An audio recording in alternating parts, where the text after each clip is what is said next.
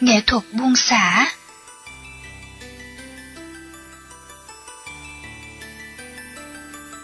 Dòng cảm xúc hận thù tùy thuộc rất nhiều vào thái độ sống và tâm lý ứng xử của con người. Cũng trong một biến cố, nỗi khổ niềm đau như nhau, thế mà có người có thể quên đi trong vài ngày, có người vài năm, có người vài mươi năm, có người mang theo đến đời sau. Khi sanh ra tiếp tục mang hận thù mà mình không hề biết tại sao mình lại hận thù họ. Có những giao thoa từ hận thù tạo ra sự tắc nghẽn trong mối quan hệ đối tác.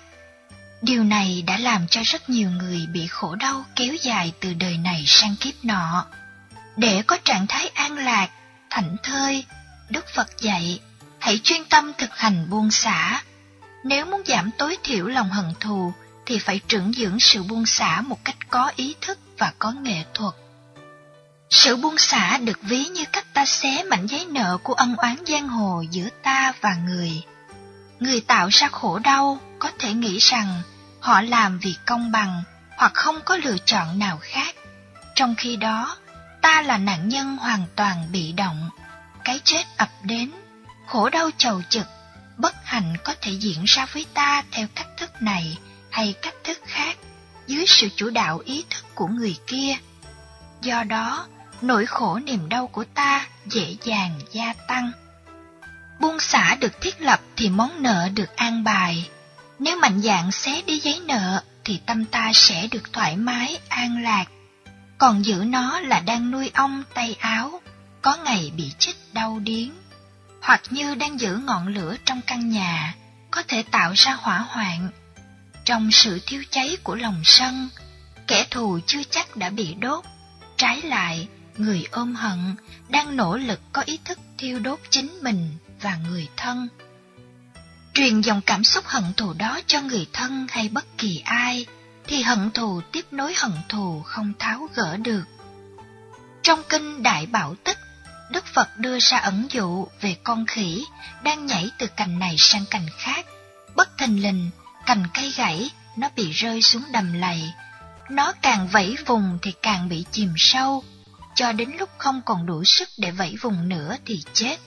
Đức Phật dạy, dòng cảm xúc khổ đau của hận thù cũng như vậy.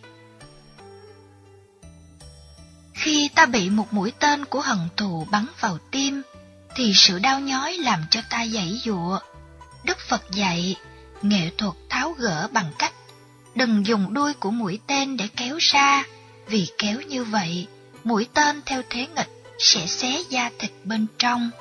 Tốt nhất, phải chịu đựng, có bản lãnh cầm lấy mũi tên bẻ gãy phần đầu. Sau đó mới dùng hết sức bình sinh rút mũi tên ra. Chịu đau một chút, nhưng sau đó ta còn có cơ hội để chữa lành. Nếu lúc đó ta vội vàng dãy dụa, muốn trả đũa, thể hiện tất cả nỗi khổ niềm đau, là chính ta đã tự biến mình thành nạn nhân lần thứ hai. Mỗi lần tâm niệm hận thù xuất hiện thì ta trở thành nạn nhân lần nữa, dẫn đến tự hoại lần hồi mà không hay. Như vậy, ý thức về tác nhân gây ra khổ đau là nguyên nhân sinh ra nỗi hận thù rất lớn. Để xóa bỏ hận thù có hiệu quả, hãy quán tưởng không có tác nhân gây ra. Dù họ cố ý hay vô tình cũng không thành vấn đề. Quán như vậy để ta không gieo hận thù. Nếu không buông xả thì mắt xích khổ đau giữa ta và người sẽ gút mãi. Sau đó, nhân lớn vòng mắt xích này liên thông qua gia đình mình, dẫn đến hễ ghét người nào là ghét luôn cả dòng họ. Từ một cảm xúc của khổ đau nhỏ nhoi biến thành một vùng từ trường, ảnh hưởng lây lan rất lớn, đến độ gặp những người không hề liên can trực tiếp, ta vẫn cảm thấy khó chịu khi biết được giữa họ có cùng ý thức hệ, quan điểm, khuynh hướng trong cuộc sống. Như vậy, tác nhân của nỗi khổ niềm đau dưới góc độ tâm lý trị liệu không phải do kẻ thù mà chính nạn nhân không buông bỏ được cảm giác hận thù tạo ra. Vì vậy, sự trả đũa không phải là giải pháp lâu dài, Trong kinh Pháp Cú có câu Hận thù diệt hận thù, đời này không có được. Từ bi diệt hận thù là định luật nghìn thu. Chỉ có tình thương, lòng từ bi, sự tha thứ mới có thể chấm dứt hận thù một cách vĩnh viễn. Đây là quy luật của muôn đời, nghĩa là nó không chỉ có giá trị trong hiện tại mà còn tiếp tục có giá trị vĩnh viễn trong tương lai. Để tháo gỡ lòng hận thù, thực tập pháp quán không có tác nhân tạo ra khổ cho mình sẽ có hiệu quả nhanh chóng và lâu dài.